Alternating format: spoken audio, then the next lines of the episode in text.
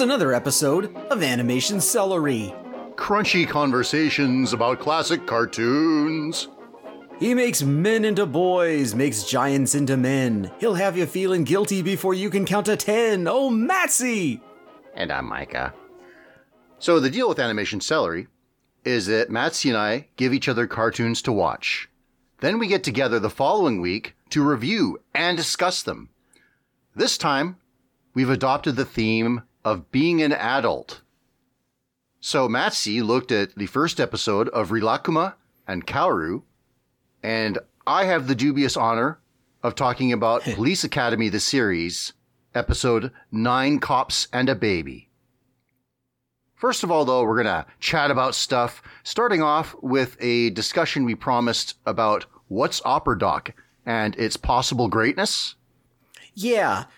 Um, I did a little bit of research into this. There was a book that came out in 1994. Uh, it was the 50 best. I can't remember the exact title. It's basically the 50 best animations as chosen by over a thousand animators. Oh, okay. And What's Opera Doc is number one on that list. Um, okay. Yeah. Our friend, our friend Edion also said that there was some podcast or YouTube channel or something that called it the best ever. Yeah. So it's not. it's not an uncommon opinion. Oh no. Yeah, I think it's Leonard Maltin's as well. Yeah. I'm pretty sure my friend, um, uh, now known as Natalie, Yeah. uh, I, th- I, I have a vague memory of her also saying that it was the best ever, Hmm. in her opinion. But that, like, I'm not 100% sure of that, but Yes. I think that's the way it went down. well, so A much common opinion. Yeah, so much so the the place that I'm most used to seeing it is on programs that celebrate the best cartoons, where they'll have a movie they'll have a movie critic talk about it, right? And then they'll show it. Yeah. So I almost never see it without the weight of uh, a movie critic talking about it. Hmm, hmm, hmm. Um, I watched it Yep. earlier tonight. Mm-hmm. My opinion is, I I do think it's good. I think it's really good. hmm I I don't know if I would call it the best ever, but I'm not an animator. However, the one thing that I had to sort of put shift my mind into. Okay, Yeah. so I didn't remember that this cartoon was just presented as an opera, not as an opera performance in a cartoon. You know what I mean? It's not like there was an audience and this was Right. on a stage and it was an opera. It was just presented as an opera. And I had to kind of think this must have been a wild revolutionary thing in 1957, I think it was. hmm Yeah. Like to go into a movie theater and see, you know, you're used to seeing these cartoons, but you see this, like a cartoon outside of the normal format of a cartoon. That must have been a trip. Yes. Um, now, when people talk about like the great cartoons, this will Hmm. get paired up with uh, the Rabbit of Seville, which does have a format Ye- where they're out where they wander into an opera house and then become part of the uh, music. Right. Yeah. Um, and I think not even close, a way better cartoon than what's Opera Doc. Hmm. Like I don't think Interesting. I'd have to go back and watch that. Yeah, I don't think what's Opera Doc is even like the 10 best Chuck Jones cartoons. Hmm. Hmm. I'm not I'm not like dumping on it and saying it's no good, but okay, I'll say one thing that is not that great. I don't think Yeah. they incorporated the music that well. Eh. And I don't think that it's within the range it's it's within Mel Blanc's range to try to sing to this. Hmm. Yeah. He. I. One of my memories of it is how his voice falls apart when he's doing the kill the wabbit, and Yeah. he gets to the end and it's like kill the wabbit. he, just kind of falls apart. I'm thinking mostly of the bugs singing, you know? Mhm. and and it really puts into perspective like I, i'm not a big fan of the various other people that have tried to do bugs bunny but i find that they're especially bad when they sing as him but then listening to hmm. this i don't think mel blanc is all that great singing as bugs either Yeah. I'm just looking this up now, and apparently there was I'm not 100% sure Mel Blanc actually did the voice of Elmer Fudd in this. Yeah, I was thinking the the, the yeah the the voice of Elmer Fudd was still alive at this point. I think. Yeah, I'm seeing Arthur Q. Bryan as Elmer Fudd. Yeah, but neither of Although them. El- Yeah, although it does have Elmer Fudd yelling "Smog." yeah. Neither of them are have, have the chops. I think. Yeah. They like I said they better fit to the uh, you know uh, l- let me cut your mop you know that that that uh, rhythm for the the Rabbit of Seville. Mm-hmm. They do a lot better there. And there's some good looking parts to this cartoon. Like the parts that I especially like are when uh, Elmer's summoning the storm and Bugs is running away and Bugs is small on all the screens where he's running away and you know he's on like a heavily shadowed craggy landscape. Yeah. I like all those quite a bit. It looks real nice. It's got a nice visual style to it. It's it's kind of uh it's interesting that way. I'm just Yeah. looking up the um Academy Awards for Best Animated Short Film. Yeah. Um this wasn't even nominated. Hmm. Instead, now now I don't know if the year is for the year that it came out or the year that it the awards were actually awarded. Yeah, it's But- it's, it's flaky. Yeah. I'm seeing that 1957 the winner was Birds Anonymous. Do you remember that one? Not immediately. That is a Sylvester and Tweety. Oh, okay. Yes, I do. Sylvester is reformed and he's no longer eating birds and he's trying to resist the temptation to eat Tweety. and the, huh. Okay, so it's not the one with the suicidal bird that keeps leaping into his mouth. I don't think so. Okay. And then if we consider 1958, like, you know, if it was came out in 57 but awarded in 58, Mhm. the winner that year was Knighty Knight Bugs, Okay. which is one that we talked about what, 2 weeks ago? Yeah. Hmm. So that's interesting. You know, the first image that comes to mind when I think of this one is uh, when Bugs is dressed as the Valkyrie, that robust, thick horse. you know? that I- horse has got to be kind of influential. Oh, yeah. I like when it turns around and sits its fat butt down. Yeah, yeah. Yeah. it's a good horse. It's a really good horse. I think, I wonder if Does I it- wonder if there's some inspiration in the the horse in that one episode of um, Adventure Time hmm. where they're being watched by the horse. Does uh, I wonder does this does this horse design reappear? I think it might in another cartoon. Maybe it's funny enough that they may as well. Yeah. Also, since I was comparing uh, Rabbit of Seville, Seville to this one, both of them have an instance of Elmer being very easily wooed by Bugs dressed as a woman. Well, that's a recurring theme in Looney Tunes. Yes, it's like automatic. I wonder if he's just around practically any woman that he turns into a dope. right? Hmm. Hmm. I might argue that almost any Looney Tunes character would turn into a dope around a woman. Oh, they're so rare, right? Yeah, exactly. Yes. like I guess who's uh, Granny and Prissy, I think, are the most recurring uh, Looney Tunes women. Yeah. Sometimes I don't think Elmer has this depth, but sometimes I think that he must be haunted by this fact. How often he's just uh, um, has the hots for bugs in a dress. Anytime he meets a woman, it's like, oh, he twicked me again.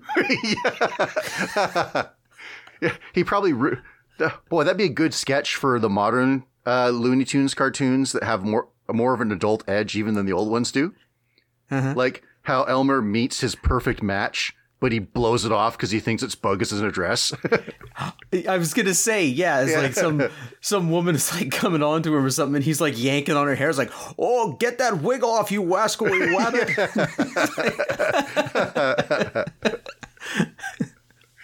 oh God! That's pretty. Well, so there we go. We Yeah. are not hundred percent sold on the idea that this is the best cartoon ever, I'm not. but it's still pretty 10%. good. Yeah, it's good. Yeah.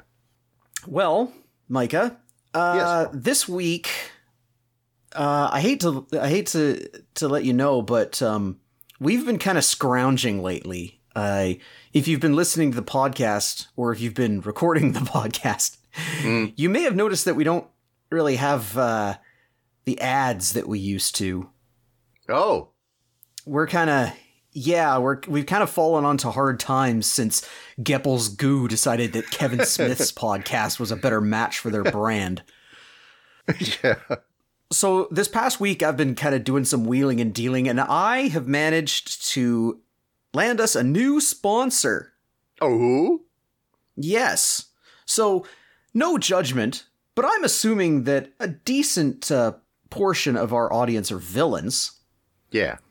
And as villains, you've got all kinds of plans. You might you might want to destroy the environment for your own profit.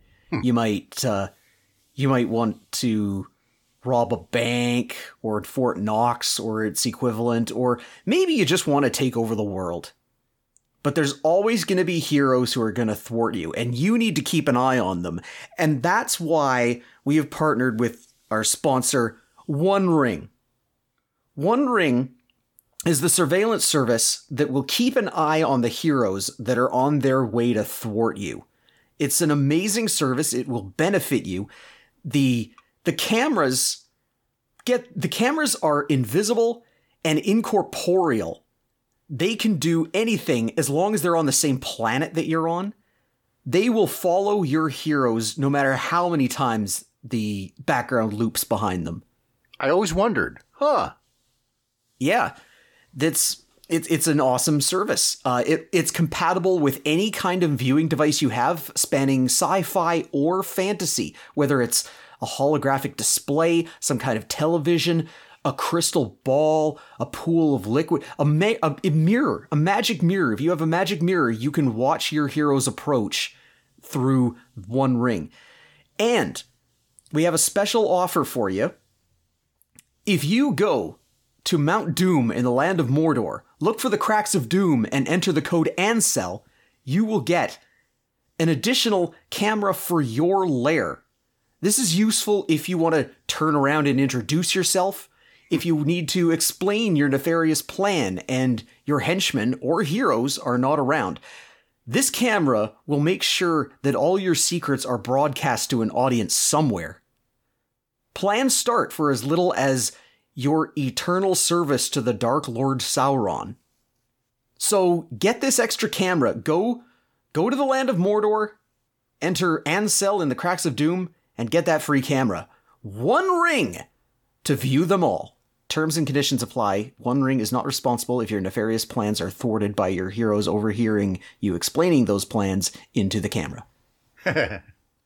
You know, not just good for villains, good for anyone, really.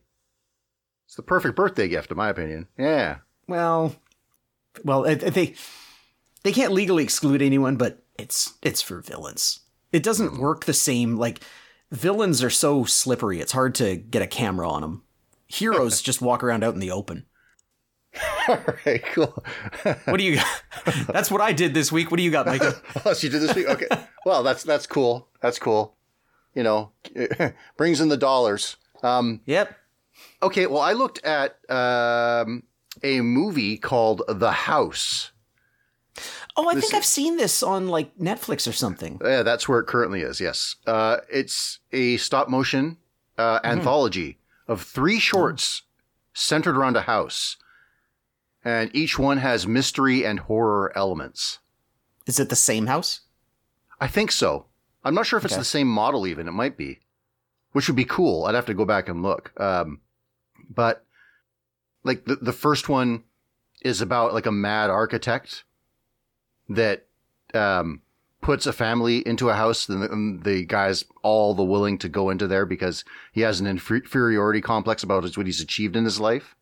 Mm-hmm. But the deal is too good to be true, and well, stuff happens.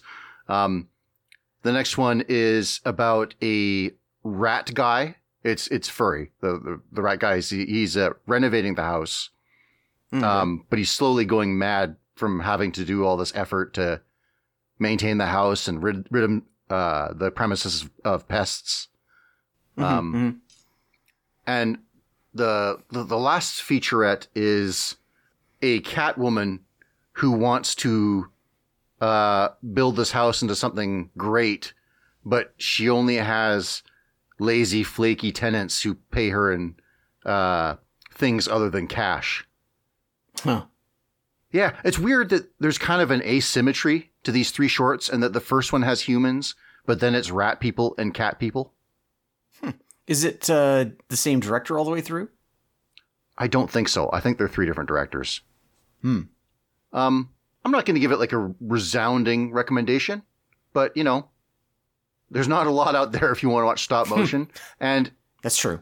it's it's not bad. It's not bad. Um, Well, especially if, if you're open to be having like eerie. Well, stop motion kind of lends itself to being eerie anyway, huh? Because it's uh, it can. It's I I Yeah. wonder if that's just because of the way that it has been used. Like cuz you think about the, the stuff that's been stop motion in recent times and it's been like The Nightmare Before Christmas, Corpse Bride, uh Coraline, you know. And then and then even stuff that isn't eerie, things like uh Fantastic Mr. Fox, it has this kind of unsettling look to it. You know what I mean? I guess it's sort of an uncanny valley thing in terms of size. Yeah. That you're you're seeing all these textures and stuff that are a little bit the wrong size. yeah. And also for me, uh, the ones that have fluffy objects, you know, like cotton or whatever, that they're always kind of subtly moving is a Yeah. little weird. But um, yeah, anyway, I so I checked that out. The um, another thing that I've been looking at, uh, I've been looking at Generation One Transformers episodes. Oh boy.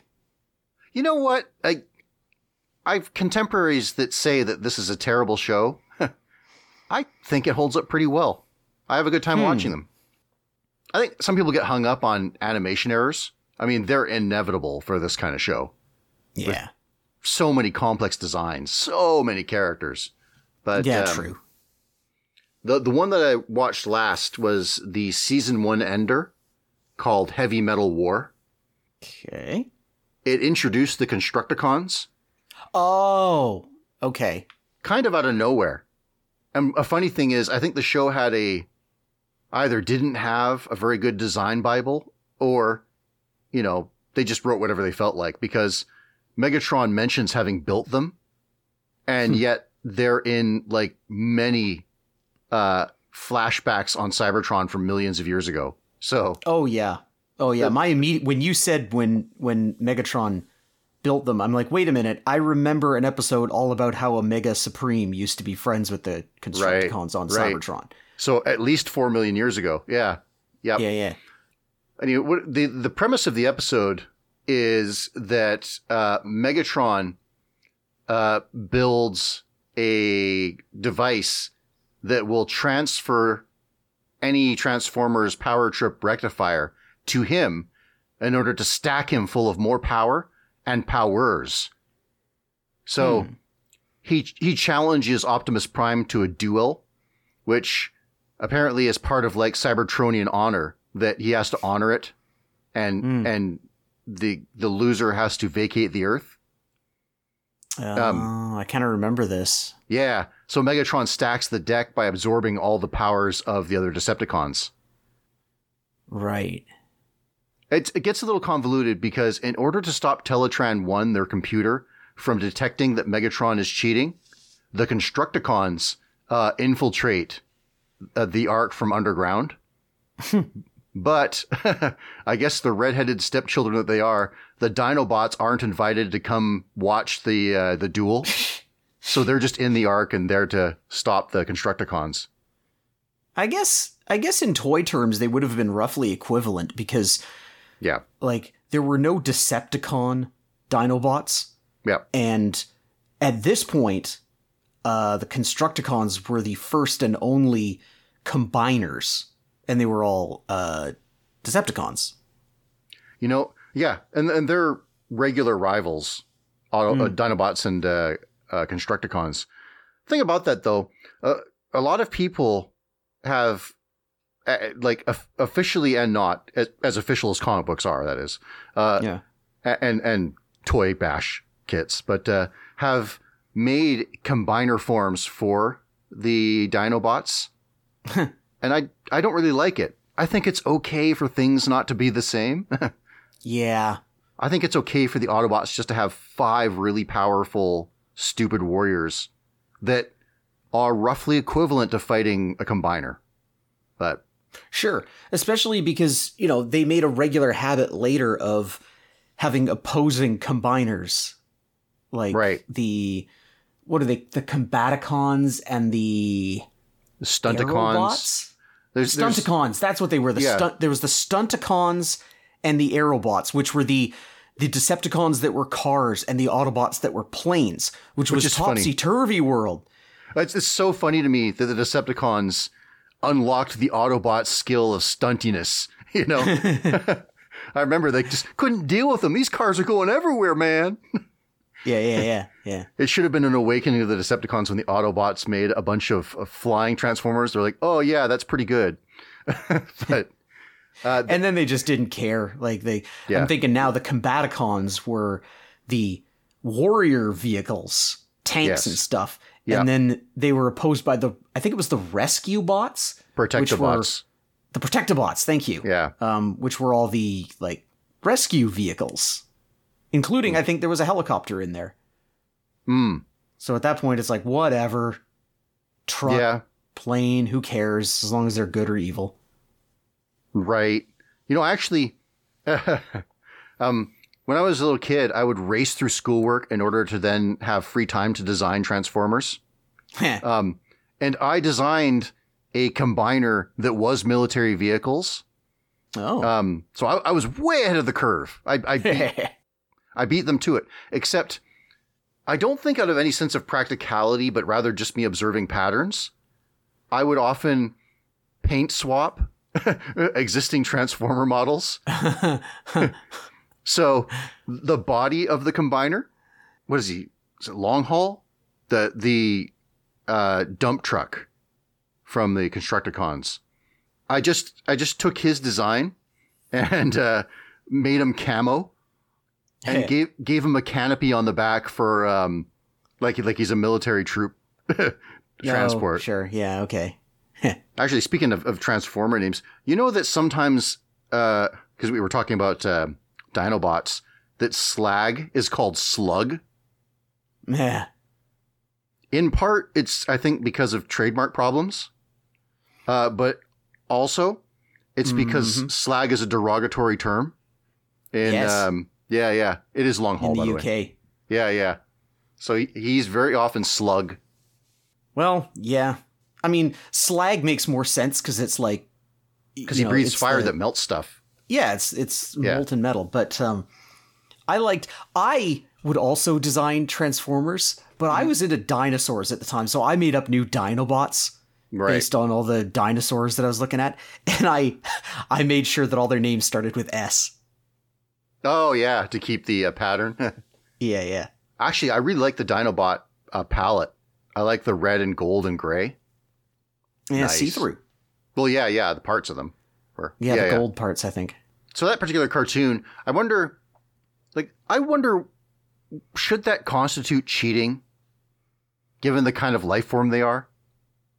Like augmenting, au- making a machine that augments Megatron's body. That doesn't feel like cheating to me in their, in that scenario. Hmm.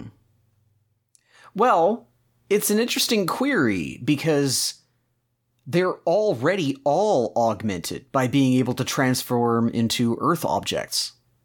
Hmm. Maybe there's some like honor code where you can only use power that's derived from your spark. Heh. but it was not a bad cartoon. I enjoyed it. One weird thing about it was that, um, do you remember how the the the first miniseries had the um, what is it? The Nemesis, the the the the, the ship of the Decepticons. It crash crashes into the ocean after Mirage sabotages it, right? okay. And then all the Autobots are like, "Yay, yay! We've done it! We've killed the Decepticons!" and at the end, you see a hatch get knocked open, and Megatron swims out. Right? It's like, "Oh, they're not done for real." Yeah.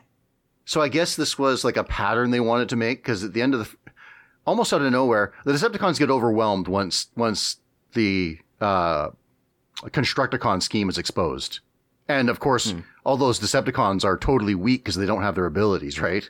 Right. Um, so a, a fissure that gets opened up, I guess, between uh, Sludge and Rumble having an earthquake off. Um, it's got lava at the bottom of it, and Megatron gets knocked down into it, and like all the Decepticons have a turn getting knocked down into the lava and sinking in. And it's another one of those moments where they're like, "Yeah, I think we won. I think we killed all the Decepticons." and and then at the end, you see like Megatron emerging from the lava, like burns all over him, going, you know, like "We shall get vengeance" or whatever he says. But it was it was felt like weirdly perfunctory. Okay, end of the episode, end of the season. All you guys into the lava. There you go. And then when Transformers actually did die in the movie, it was basically just from a shootout. Yeah, I think maybe more modern series. No, I I bet they don't. I think they, they could afford to kill off characters like that. Hmm. But, hmm. Anyway, I guess that's what's up for this week. Um, what about the uh, our, our regular stuff, our assignments? Yeah, you mentioned stop motion series on Netflix. Or, Yeah. well, no, you mentioned a movie. I'm talking about a series, though. This is Yeah. called Rilakuma and Kaoru. So, little background. This is made by Dwarf Studio, which is the studio that made Domo-kun. You know, that meme Hey. furry rectangle thing? Hmm. I have a comic book from 7-Eleven of, like, Domo-kun drinking a Slurpee and getting brain freeze or something. Hey, he's pretty funny.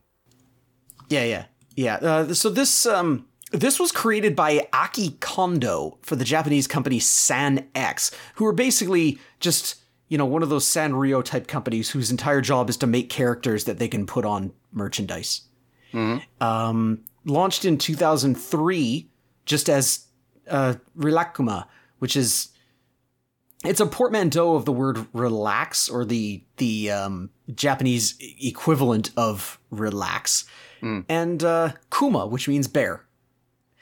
Um, now this pairs her up with a, a lady named Kaoru. He has also got some friends. Uh, he's a he's this kind of stuffed brown bear. Rilakuma is, and uh, he's got a, a smaller white bear named Korilakkuma and a little uh, bird thing called Kiroi. Ki, ugh, Japanese words are hard to pronounce sometimes, man. Kiroi Kiiroitori. Yeah. Kiro, Yellow bird. Kiiroitori. Kiro, oh, okay, great, thank you. Um, yeah, and they basically just live together. It's never explained why these stuffed animals are sentient, but yeah. whatever.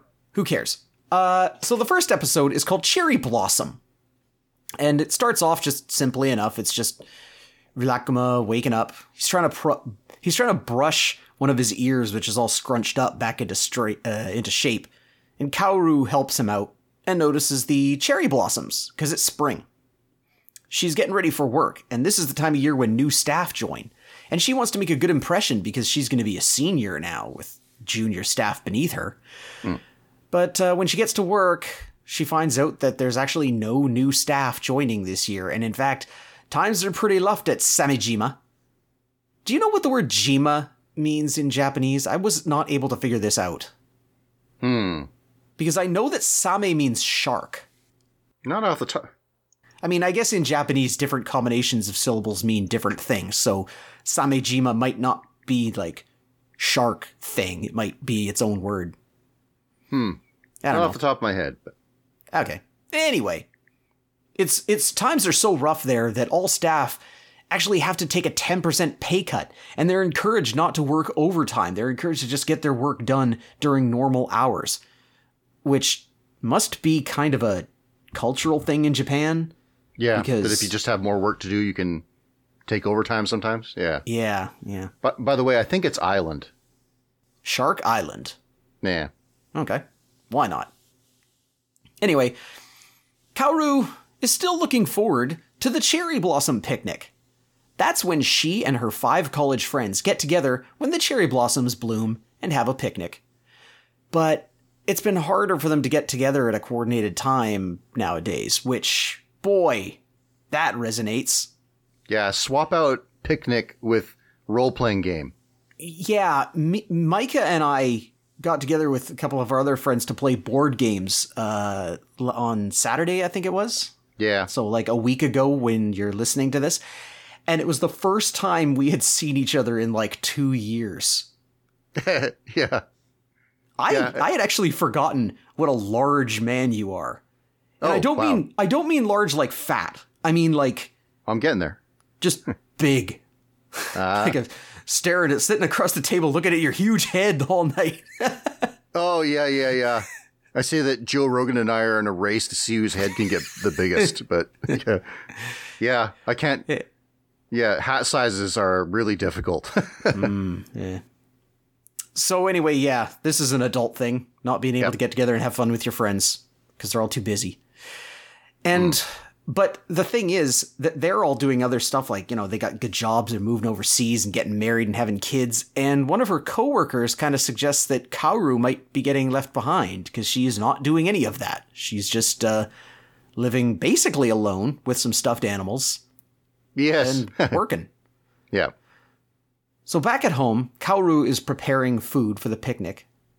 And, um, of course, Korilakkuma and uh, Kiiroitori. Ki- Kiroitori. I, that Yep. name is the hardest. Just just make it along like Kiro Tori. Kiro. Yeah. Kiroitori. Um, they want some too, and Kaoru has to fend them off because this is one of the things her friends always look forward to is her cooking. You know She's what? making Um, only just recently, I was reading a comic book. So you know those omelet rolls that she's putting in there? yeah. You know how those are made? How? It's it it seems so like duh, but I watched. Uh, I was reading a comic, and she was making them. It's just a rectangular little um, skillet. Well, that's So what you- it looked like she was making it in. It looks like there was like this Yeah. dedicated skillet for specifically that food stuff. But like when I eventually saw that, it was a revelation. Like, oh, well, and then it was like, oh, of course. but never knew it. I mean, I'm sure that there's all kinds of Japanese cookware that we would look at and go like, "Oh, that's specifically to make this one food." Okay. Mm. Like there was a I saw a, was it a YouTube video? It was a, it was a video of a I think it was a machine that just made takoyaki. Like you would you would put Right. the takoyaki batter in it and it would like it, it would like rotate around and like squirt batter into these little cups and then when it got back to the start it would flip them over to cook them. I don't know. Huh. I've never had takoyaki actually. Me neither. I really like octopuses, like as an animal. They're so cool and smart. I kind of Well, yeah. wince at the idea of eating them. Yeah, the intelligence uh, cut off, right? Like Yeah. um, that's the extent where I would say I want to be a vegetarian. Is that I don't want to eat anything that's that smart. Sure, yeah. Mm. Uh so anyway, yeah, she's making food. Um she encourages her animal friends to make pancakes for themselves as she leaves. Hmm. And she is so happy and excited to be hanging out with her friends as she heads off to stake her claim in the picnic area. And there she waits while her stuffed animals burn pancakes. And she waits. yeah, yeah, I love that. like that. I, I really love watching Korikuma go ha- throw a tantrum there, bang on the table, and uh, then Rilakkuma's disappointment at the taste of his hotokekis. Yeah, but they look cool though. Like, except for the Yeah. fact that they're burned. Like, they're so thick, Appealing? and Yeah. yeah. Like they look, you know, except for the burn part, and even then, I bet they're still pretty tasty on the inside. Hmm. Anyway, uh, Kaoru is waiting and waiting, and other picnic groups show up, and her friends aren't coming, and then text messages start coming in, and one Yeah. by one, all the other five ladies have last minute reasons for not coming to the picnic. There's one whose kid has a fever, one who's got extra work, one has a new boyfriend that she wants to spend time with. One of them is a successful author who has a book signing, and you'd think you would have mentioned that before, like, you know, an hour after you were supposed to be there. No good, man. And the one who organized the whole thing just plain forgot. Hmm. And in a huff, Kaoru has no recourse but to chug the beers that she bought. Hmm. She feels sorry for herself. She's starting to realize that she really is being left behind. And back at home, the animals are throwing tantrums on the table about their burned pancakes. And that's when Kaoru returns. She gives the food she made to the animals, while she just feels drunk and depressed. But the animals have other ideas.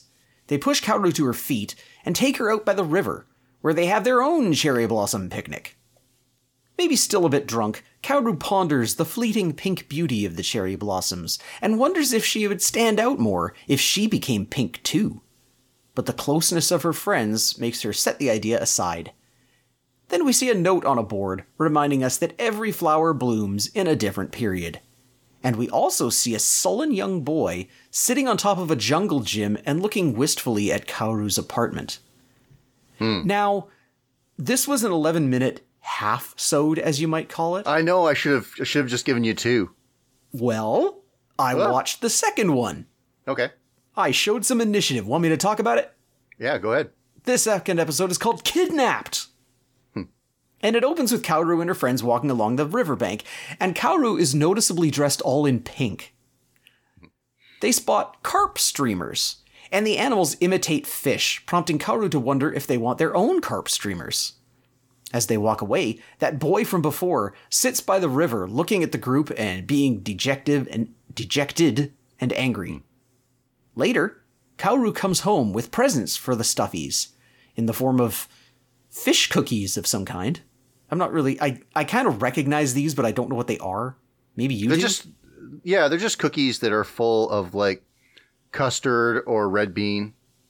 Oh, okay. They're, they're just cookies, basically. Yeah. They were they were full of some black stuff and I was wondering if it was like some kind of caviar, but No, no, Whatever. It's it, they're they're not as weird as a Westerner probably thinks of when they look at them. okay. Yeah. So they're just it's just uh, cookies full of like yummy. Yeah, Fair I got enough. one down the Okay. str- one down the street that that uh, like a uh, a food truck that makes them. Oh, cool. Yeah, Anyway, she watches her plush animals play with the streamers while the boy watches the apartment from his jungle gym again. He tosses something at the window, but he runs off before anyone can see him. Anyone except Kiyotori, Ki, Kiro, the bird. Kiroy Tori. How about that? Kiroy. Ki, Kiro, Kiroi I'm, I'm trying to divide it in half. It's Kiro Itori. Yeah. Kiroi Itori, but it just doesn't come out. Hmm. Anyway, the next day, as Kaoru heads for work, she's surprised by a note on her door that says, No pets. Though she doesn't know who wrote it, or even if her stuffed animal companions count as pets. Hmm. While Kaoru is gone, the boy rings her doorbell and runs off, getting the Stuffy's attention. They head out to investigate, but Rilakkuma is distracted by a butterfly. That's when the boy tries to catch him with a butterfly net, but of course the big bear just brushes it off. Later, Rilakkuma finds a snack on the stairs. I guess these are rice balls of some kind? Hmm. But it's part of an elaborate trap that leads to him being lassoed. When Kaoru gets home, the panicked Korilakkuma and the bird show her a ransom note. Rilakkuma has been kidnapped, and the ransom is three pancakes with butter and honey. Kaoru imagines the worst and makes pancakes in a panic, not doing a great job of it. And then they wait outside the building at the allotted time. Another note is thrown, telling them to come to room 102. There, they find the boy and Rilakkuma just hanging out and playing video games. Kaoru is annoyed, but the boy wants her to stay, and when she learns that his mom is working late and there is no dad, she feels sorry for him, and takes him back to her home for a good home cooked meal. There, we learn that his name is Tokyo, and Kaoru asks him to help hang up the carp streamers tomorrow, including a new one for him. And hmm. there's chalk graffiti on the ground that says, We have one more friend now. And that's the end. Pretty sweet. Yeah. By the way, I uh, didn't watch that one recently, but I'm going to guess the thing that he's lured with is probably dango, which is like just a dumpling made from rice flour It's it's and on, on a stick, right? It's three white balls on a skewer. Yeah, yeah, yeah. That's that's odango. Okay. It's the, yeah, it's one of like the favorite foods of these uh, stuffed bears. I figured it was almost certainly some manner of rice confection. That's basically the answer to it. It's kind of like um, answering Mexican food that it's all these ingredients in a tortilla. it's that kind of thing with it's the Japanese food. Ah, it, it's rice that's pounded into this, and yeah, Yeah, yeah, yeah. No, they're donuts. yeah. Oh no! um, Hey, I was I wasn't sure what to expect from this because when I first turned it on, the little thing in the corner was like PG and it suggested like violence and gore. when? I don't know. I was like I was like, okay. oh, I know I when. into? I know when. There, there's an episode that's like Japanese horror. It's like Oh. a storm, and then there's a uh, a corpse girl that appears. I think that's what they're talking about. Uh, okay. Yeah. Yeah. But um no, this is just a pretty sweet little um stop motion Yeah. uh thing about uh this lady who's kind of stumbling through her life with uh, three inexplicable plush companions. Yeah, I, I formed. I I recently watched this series again. I've watched it like, twice, I guess. Now, um, the first time through, I had this theory. the The reason why she has these stuffed animal companions is they're allegorical for her inability to do, to move on to adulthood. I mean, Hmm. they actually exist. Other people see them clearly, right? yeah, So, yeah. so I think at some point it just takes over that this is reality. But that that was my opinion on the, the basis of her having them. Yeah, the apparently in the comics um, from 2003, the various animals just kind of showed up in Oh, Kaoru's right. apartment, and Kaoru Yeah. was never actually seen. She was only a you know sometimes Japanese comics do this where a character is only seen in like silhouette or obscured in some way, right? yeah. Um, so yeah, it's it's a really cool little thing. I I like stop motion, and it's nice that it's still being done, and it's nice that it's being done so well. right. And I like I like the characters in this too. Like I like uh, Kaoru as a person that just can't figure out what to do with her life. That seems Yeah. to be a thing too, especially in in uh, uh, Japanese stuff. Because like um, uh, Aggretsuko is the same way. Um, Yeah, So, uh, you know, it's also nice to have a story about an adult, in my opinion. Uh, that that's true. Yeah, high school is such a short period of life, and but man, in cartoons, do we see a lot of it? oh, Um, we do. Yeah, Yeah. Um, I think I, I, I like the, the various pets, like uh, Kiroi Tori. I like that. I don't know if it shows up so much in these uh, first couple of episodes, but I like that bird is so fastidious and dutiful, right? That's always Yeah. dusting the house and yeah, yeah, Um, and I really like uh, Rilakkuma's um, denseness. you know that he's such a dope and so lazy. Um, I like his groans. His, Ooh, like when he tries his burnt pancake and then sags. Ooh, yeah, yeah. he's actually currently my wallet. He's uh, my last two wallets have been uh, Rilakkuma wallets. Oh, that's cool. Well, nice. because uh, just like Kaoru, um, or unlike her in some ways. Okay, unlike Kaoru, I'm pretty lucky that most of my friends have been kept in a juvenile stasis loop. yeah, that's true. like one of them has had a family. I think uh, you know. Well, I say one, two of them, I guess, have a family, and the, another two have recently had a baby, but you know we're like in our forties, so Mm-hmm. yeah, but we're still talking about video games and cartoons. Cartoons, obviously. Um, yeah, that's that's pretty cool for us, I guess. Yeah, yeah. Nice that we can just, well, it is rough that we have such trouble getting together to have fun. right. Yeah. Oh yeah, thinking about the old days where you just, you know, you you would role play for over a day. you know, Yeah, you and it was, go it was like, snacks. you know, there'd be a phone call. It's like, hey, we're playing games tonight. You want to come? It's like, oh, yeah, okay, sure. Just um, come grab me after work. Yeah, things like what I'm trying to think. Like, there were times when like we had a friend who was like, he was going to buy a car in a city that's kind of far away from here, Hmm. and he was like, hey, I'm going to check out this car and maybe buy it. You want to come? I'm like, yeah, okay. And so one of my days was just a road trip out to uh, Hope. Was it Hope or Mission? I'm pretty sure it was Hope. Mm. And I was like, and now I'm like, I can't believe I did that. I can't believe I had enough free time that I could do that. Yeah. Makes me kind of like want that uh, penny arcade lifestyle. see, see their like documentary videos and, you know, they, uh, they write for a few hours in the day and then, you know, it's just whatever for the rest of it. Well, I guess Mike spends some time drawing it, but yeah. Yeah. Uh, yeah. Oh well. This is a good series.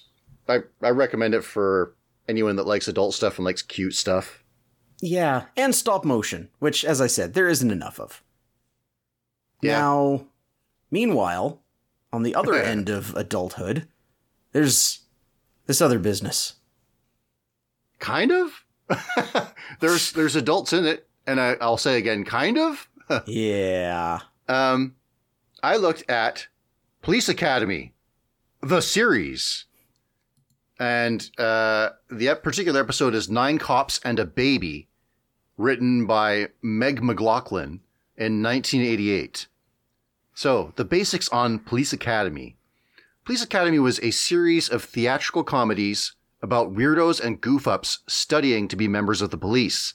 The premise of the first movie is that enrollment in the police is so low that they have to drop the standards for new recruits. And the top brass themselves would rather see these troublesome boobs quit because they're just so bad at being cops. But hmm. when opportunity and disaster strikes, wouldn't you know that seemingly useless trainees turn out to be competent officers of the law? now, I have been a snob my entire life. I never much gave these movies a chance because I always thought they were pretty stupid. Um, I remember watching. I've probably seen most of them at some point on I you know rented on Yeah. home video, and I just I kind of went, yeah, okay. Now Yeah. the the reputation they have gained in retrospect is as some of the worst movies ever. Oh, they're not that. They're not that, um, and they were No. extremely profitable, which is why they made six of them. But they have that reputation in pop culture. Like I think about The Simpsons, where Bart was caught stealing, and Homer's like, "Stealing? Why do you think I took you to all those Police Academy movies for fun?" Well, I didn't hear anyone laughing. yeah, that's a good joke. Actually, to, when I talk about Police Academy uh, jokes at Police Academy's expense, one of the things I remember, it was like a joke about how many Police Academy movies they were in Mad Magazine. so like it was something about you know seeing Police Academy eight or whatever, right? And it had like a horse's butt and a police officer with his head stuck in it. Oh, Now, as for the actual movie, as as a kid, because I've seen at least it in part, um, the part, especially kids, I, I think, uh, remember is um, Cadet Jones and his uh, ability to mimic sounds. yeah. So he, I think he made like a siren noise with his mouth. No, he Yeah, probably or- made every noise. Yeah, I mean, he really could. It's pretty cool. Yeah. Um, Stand-up yeah, comedian Michael Winslow. Yeah, probably the most memorable thing for me from the movie. I mean, Steve Guttenberg was the star of the movie, and uh, he. I think I'm being overly kind to call him the poor man's Bill Murray. Oh, if you wow. can't get Bill Murray, because they're in similar movies, right? Stripes is like Police Academy, pretty much. Yeah, I I can see, you know, this kind of rush after after a movie like Ghostbusters, like this rush Yeah. to find the next breakout Bill Murray. Yeah. So uh, the episode proper. Okay, so an attractive woman is moving into the building Wait. next. What? Before What? you even start, can I Oh, the mention- theme song. Do you do you want to sing the theme song for us? I well, it's it's by the Fat Boys, who are a clone of uh, Run DMC. But the thing that drove me nuts is at the very Yep. end when the title comes up and it says Police Academy in all Yep. capital letters, and the idiot Steve Guttenberg character Malone says, "Hey, someone forgot to dot the I." And then the gun nut Tackleberry uses his bazooka to dot it. You don't Right. dot capital I's, you morons. That's all I wanted Yeah. to say. All right. Carry yeah, on. yeah. Yeah. All right, all right. Well, cool theme song, I guess. Like as a kid, I probably thought it was dumb, but now I like that it exists. But anyway, um, okay. Start of this episode: An attractive woman is moving into the building next door to Officer Mahoney's, or Cadet Mahoney's, I guess. I think it's in he- the building. Is it? I don't That's think why- so. Well, that's Is why it? he's he's like making dinner and expecting the smell to reach her. Man, this thing makes no sense to me. she gets in there and waits for an elevator, and from the outside, I was thinking, this thing's got an elevator. You know, it's like a two-story building or three. And uh, yeah, I don't. Man, I don't know. Anyway, they're neighbors in some capacity. Yeah. Um, and he he finds her beauty so distracting that he rides his police car roadster right into her moving van. And he continues to mess up when he follows her to the elevator. He brings along the lampshade that he broke. And then Mahoney shoots his shot when asks her to dinner, but she is not interested. On the phone in her new home, the woman speaks with an agent 36. It turns out that she's a secret agent coded Maple Leaf Doll and she is transporting invaluable transistors to the government. Unfortunately for her, the call is intercepted at the telephone pole outside by a thug uh, working for a criminal named Kane. Importantly, Maple Leaf Doll hides the transistors inside of a baby rattle. She shows up to Mahoney's home, and he already has optimistically prepared a dinner for two. Mona, which might be her real name or a fake identity, uh, just wants Mahoney to look after her baby niece, Nellie. And good God, Nellie is one of those gibberish spouting cartoon babies that is delighted while everyone around her gets messy, slips, gets hurt, or otherwise bumbles. Yeah. And I just don't understand. She's got a cover, and she had. Is this her real niece? I just don't understand what's going on in this thing. Yeah. And I don't weird. was she i guess she was leaving the niece with the police officer to then go deliver the transistors for real i don't know Well, Oh, no, because way- she has the because the baby had. Oh no, wait, she. But that was an accident. That was you're, an you're right, right, yeah. right, right, right. Sorry. Yeah. Yes. so um at any rate by the way i should mention too that uh mahoney wears his police uniform all the time Yeah. he's still got it on when when he's cooking dinner and so on um One of my first thoughts was, does he get to take his squad car home? his weird souped up squad car with side pipes Yeah. I don't know. um, anyway, instantly Mona, when she goes outside, is abducted by Kane's gang and then taken to their hideout, accessed through a secret passage in the subway. There, she's interrogated because these transistors will allow the control of communication satellites. No, they won't. They won't? That's not what transi- I mean, they were That's- they will in this these- cartoon, but th- that's not what transistors do. Oh my gosh. I think somebody needs to suspend his disbelief. No. Anyway, Kane demonstrates the gadgets of his namesake Kane by first shooting targets around a wall uh, map of the world, I guess for panache, and then blowing truth gas out the tip of his cane so that the secret agent will talk. He's kind of like the penguin, I guess. yeah. Um, With the voice of Vito Corleone. oh, right, right. Yeah, the Godfather. Yeah. Yeah. Uh, so she admits that she hid it in a rattle, but it turns out not to be the rattle in her purse. Nellie, the baby, apparently must have switched the rattles.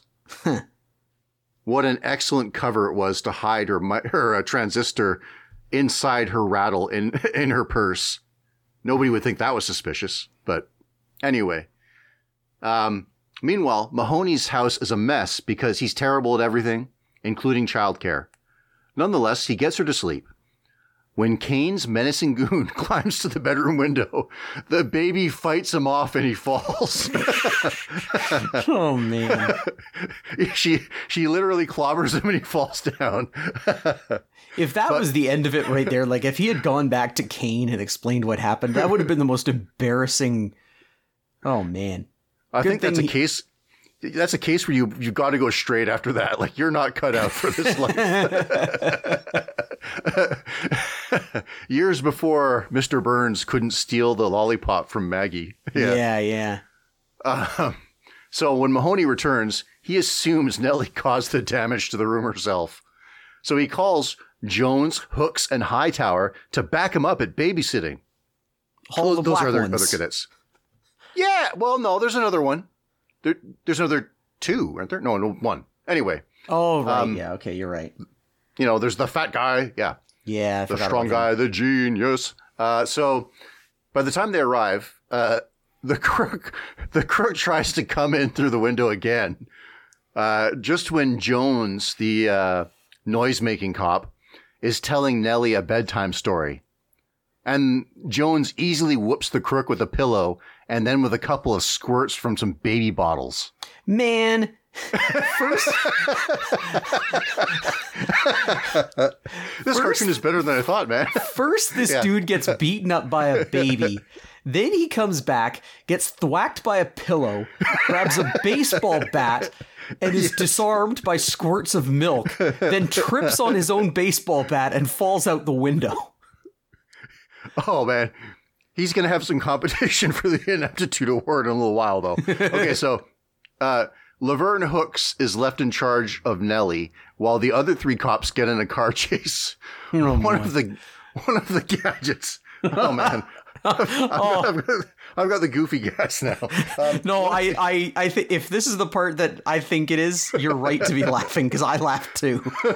this has got to be one of the dumbest cartoon gadgets I've ever seen. one It's of the like gadgets of the souped-up police car is the ability to separate in two, front and back.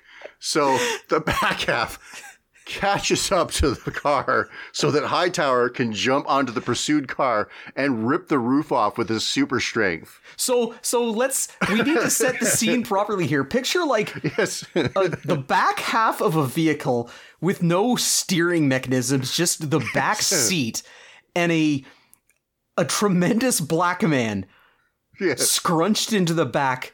And I think there's like a tiny wheel at the front for support maybe. Just Hopefully. scooting along. I I laughed out loud at how ridiculous this was. It's like Inspector Gadget's gadgets are more effective than this. Oh, I think this is too stupid for Axe Cop. and what I love is that he lifts the crook up and then they interrogate him for like 40 seconds while nobody's driving his car. anyway, so making only slightly more sense than that, uh, the awesomely strong Hightower is sent back to the police to relay the message and update everyone.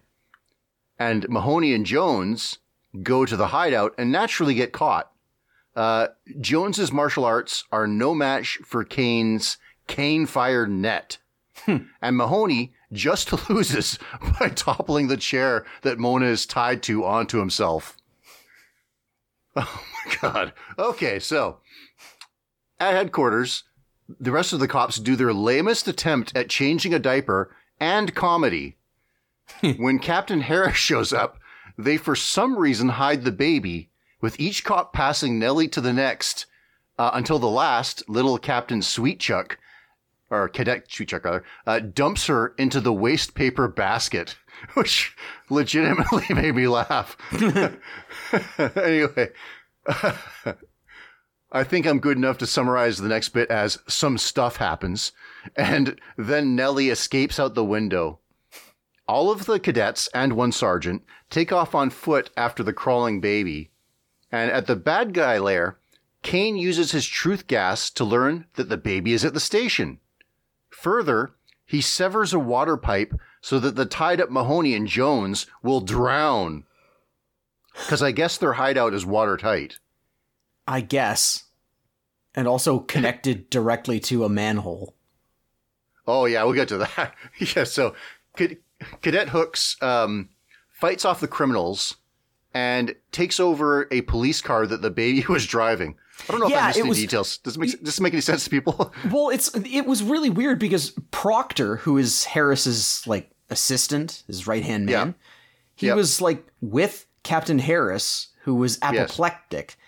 And then he's outside just like, I don't know, like polishing the wheels of the running police car, which the baby jumps into and starts driving. yeah. Well, everybody's an idiot in this thing. Yeah. Um, Except the so baby, apparently. yes. Yeah, I guess the baby's engineering all this. Um, so it becomes another car chase. This time it's crooks after police. Uh, Jones stacks his chair in, in the hideout where they're drowning uh, on Mahoney's chair in order to kick open the manhole cover to the street above them. And leaving two are res- Mahoney, leaving Mahoney submerged for several minutes. yes. Well, you know, he's got to do what he's got to do. Yeah. Um, I mean, if if it came between the two of them, I guess the guy that can do sound effects is the one you want to be above water, right? Otherwise, you're not utilizing his full potential. Yeah. Um, so the two are rescued uh, by a construction crew. There's the other thing, though, too. I imagine any yelling that they did from that hideout would probably be heard on the street above, right? Yeah. I mean, a lot would be heard from the street. I'm also thinking about when it rains, the water that would come down into that room. Yes, because it's a watertight room, apparently. Yeah. I guess they have maybe they have a drain they can open. Let's uh let's workshop how this all works for uh nine cops and a baby. Hmm. It's their special torture room. Yeah, sure, sure. Or maybe it's the only way they can get water in there. I don't know. Um so uh, while they're drying out, the two of them hear a uh, the, hear about the situation on their radios, and then they commandeer an ice cream truck.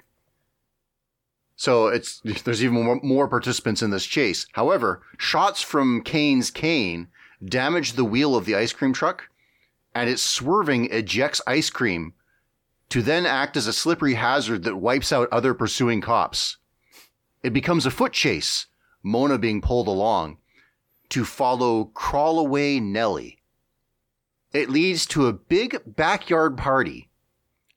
The tackling and tripping that ensues ends up tossing the rattle into some saucy drumsticks. Comet capering leads to a face off for the rattle between Kane and his laser cane and Mahoney and his flashlight. You see, Jones is in the back making lightsaber sound effects that give credibility enough to the flashlight that the duel ends with Kane dumped into the backyard pool. no, it even like this drove me nuts watching like Kane's laser actually impact the light beam coming out of the flashlight. Yeah, it makes sparks. Yeah. Yeah. or that even a flashlight would look like it made a saber. Yeah, really. Maybe You know, there was lots of smoke Yeah, I guess. barbecue. Or maybe this cartoon is a piece of crap.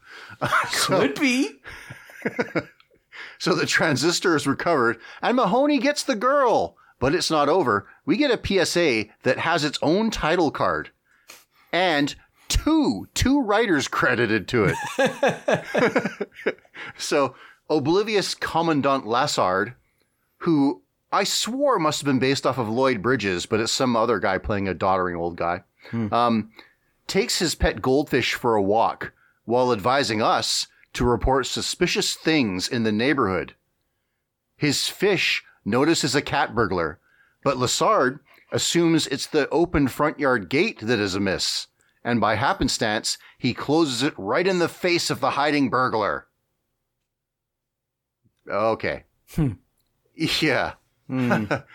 I thought for a second, is this the first Ruby Spears thing we've looked at? But no, there's Pac Man. oh yeah.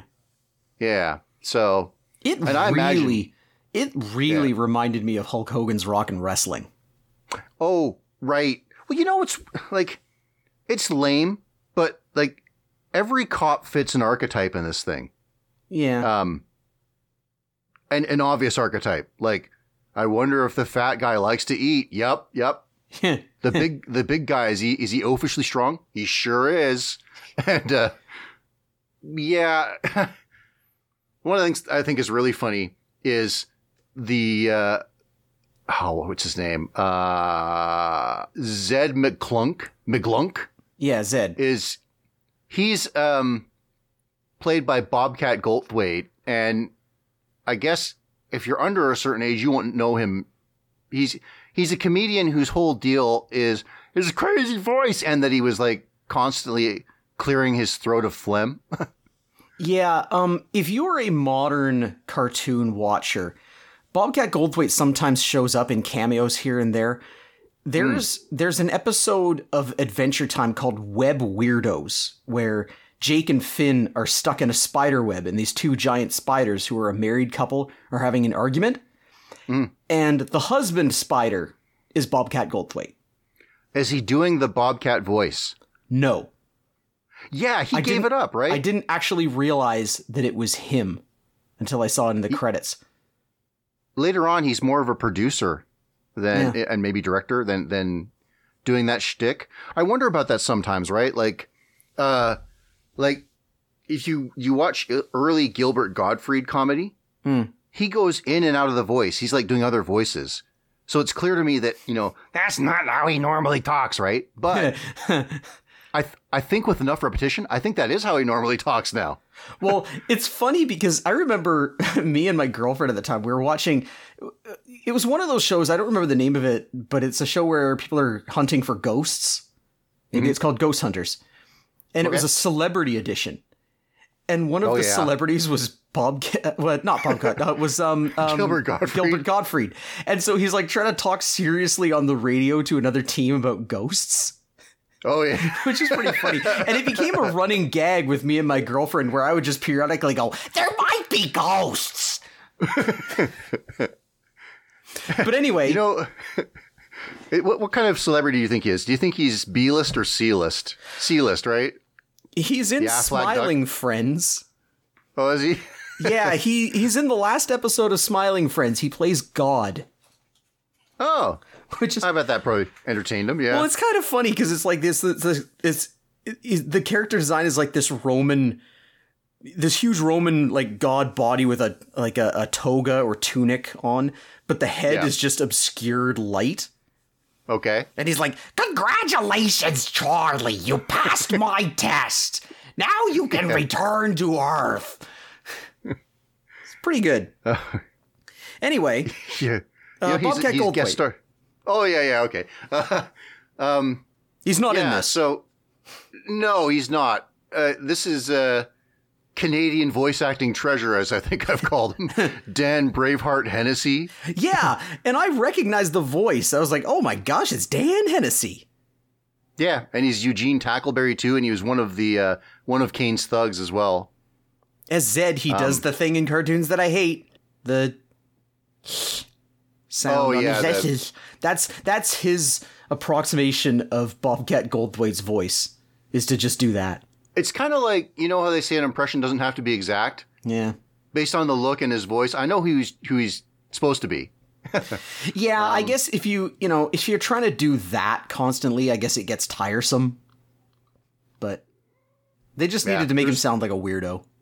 There's only one Bobcat. Yeah. Um, let's see. Oh, um, you don't see him a ton in the episode, but Captain Harris is voiced by Len Carlson. yeah. Who? Bert Raccoon. Yep. Um. Oh shoot! Which dinosaur? Um, uh, the dumb one. Ankylo? No, not Ankylo. Um That, that that's Cedric. Cedric's voice. Oh, right. Yes. Yeah, yeah. Um Genghis Rex is Dan Hennessy. Um Oh, uh um Bonehead. Bonehead. Yeah, yeah. The, the dumb one. Oh yeah, Bonehead. Hey, it's editing Matsy just uh, jumping in with some quick corrections regarding dinosaur voices. Len Carlson is actually the voice of Allo, who is the leader of the good dinosaurs. John Stalker is the voice of Ankylo. He's done a million voices. You might recognize him as Toad from the various Mario cartoons of the late 80s and early 90s. And Marvin Goldhar was Bonehead and Cedric Sneer. So, got it? Got it? Good. Okay. Yeah. Um, he used Ganon in the Legend of Zelda segment of the Super Mario Brothers Super Show. I love his voice as Ganon. Yeah. Um, I actually like, you know, except for the fact that we're talking about everything else but Police Academy, but except that, except that he's a bumbler, Ganon in that cartoon. Um, I like the way he looks and sounds, and I like his uh, his big lamp full of reconstituting monsters. Yeah, real cool. Um, Police Academy, Police Academy. Oh, so Ron Rubin fills the big shoes of Steve Guttenberg by playing Carey Mahoney. Just basically a bland nobody. Yes. Uh, he also voiced Artemis in the old Sailor Moon dub. Ah. And, and fun for me, Dr. Bad Vibes and Cops. Oh wow. Yeah. Oh, that's another Len Carlson actually. He was um Yep. uh what's his name? Big Boss? Yes. Yeah. I think when we, especially DiC properties, and I guess um, uh, Ruby Spears properties, we're going to see these Ontario voices a lot, or hear them, I mean. But, I thought that Mona was Luba Goy, but it's not. oh, yeah, yeah. Boy, I, I can't make sense of this plot. I don't know who she is or what, how any of this makes any sense. Yeah. Howard Morris. Howard Morris. Uh, oh, is uh, Sweetchuck Yeah. the, the the short cop that throws the baby into the trash bin? Yeah, yeah. He's also the voice director. Hmm. Uh, and Wade the Duck in Garfield. Right. Friends. There's no such thing. Yeah, yeah. Yeah, yeah, yeah. Yeah, so this cartoon is trash, man. Yeah, okay. Uh, should we move on? yeah, let's, Okay. let's uh, sign some new ones. All right. Well, well, ne- next week. So we kind of teased that next week we were going to do good cartoons, which I guess we kind of need. Well, I sh- couldn't say that. Rilakkuma and Kaoru was good, but um, Yeah. maybe Police Academy. it. Maybe Police Academy was so bad that we like. Like I, I bungled this assignment so badly that now we need to really wash it out. I, I, I didn't know these had to be specifically good. we'll see what you said gave me first. Oh. I thought you said I thought you said good. We'll do good cartoons next time. I did. I did. I have a good cartoon. Okay. But anyway, let's see what you got. Well, first of all, I got a Donald Duck. Okay. Uh, it is called Donald's Crime. Oh. And Okay. as teased last time, it's time that we review my favorite cartoon with the long name. And let me just bring it up here so I can Just be sure. just uh, name it exactly. The name of this cartoon is The Dover Boys at Pimento University or The Rivals of Roquefort Hall. Okay. Um, for you, I have basically just thrust forward one cartoon I mentioned from last week of feline bondage. That's a Oh, Tom and I wanted cartoon. to watch that. I wanted to watch that. Good. Well, now you must. All right. And then I've opted for a cartoon I didn't even know existed. Ooh. It's The Blue Racer. And the episode is Hiss and Hers. Hmm. Okay. I have no idea what that is. I guess I'll find out. It'll be the one that brings us down from the three good cartoons. Oh, okay. That's a promise. all right.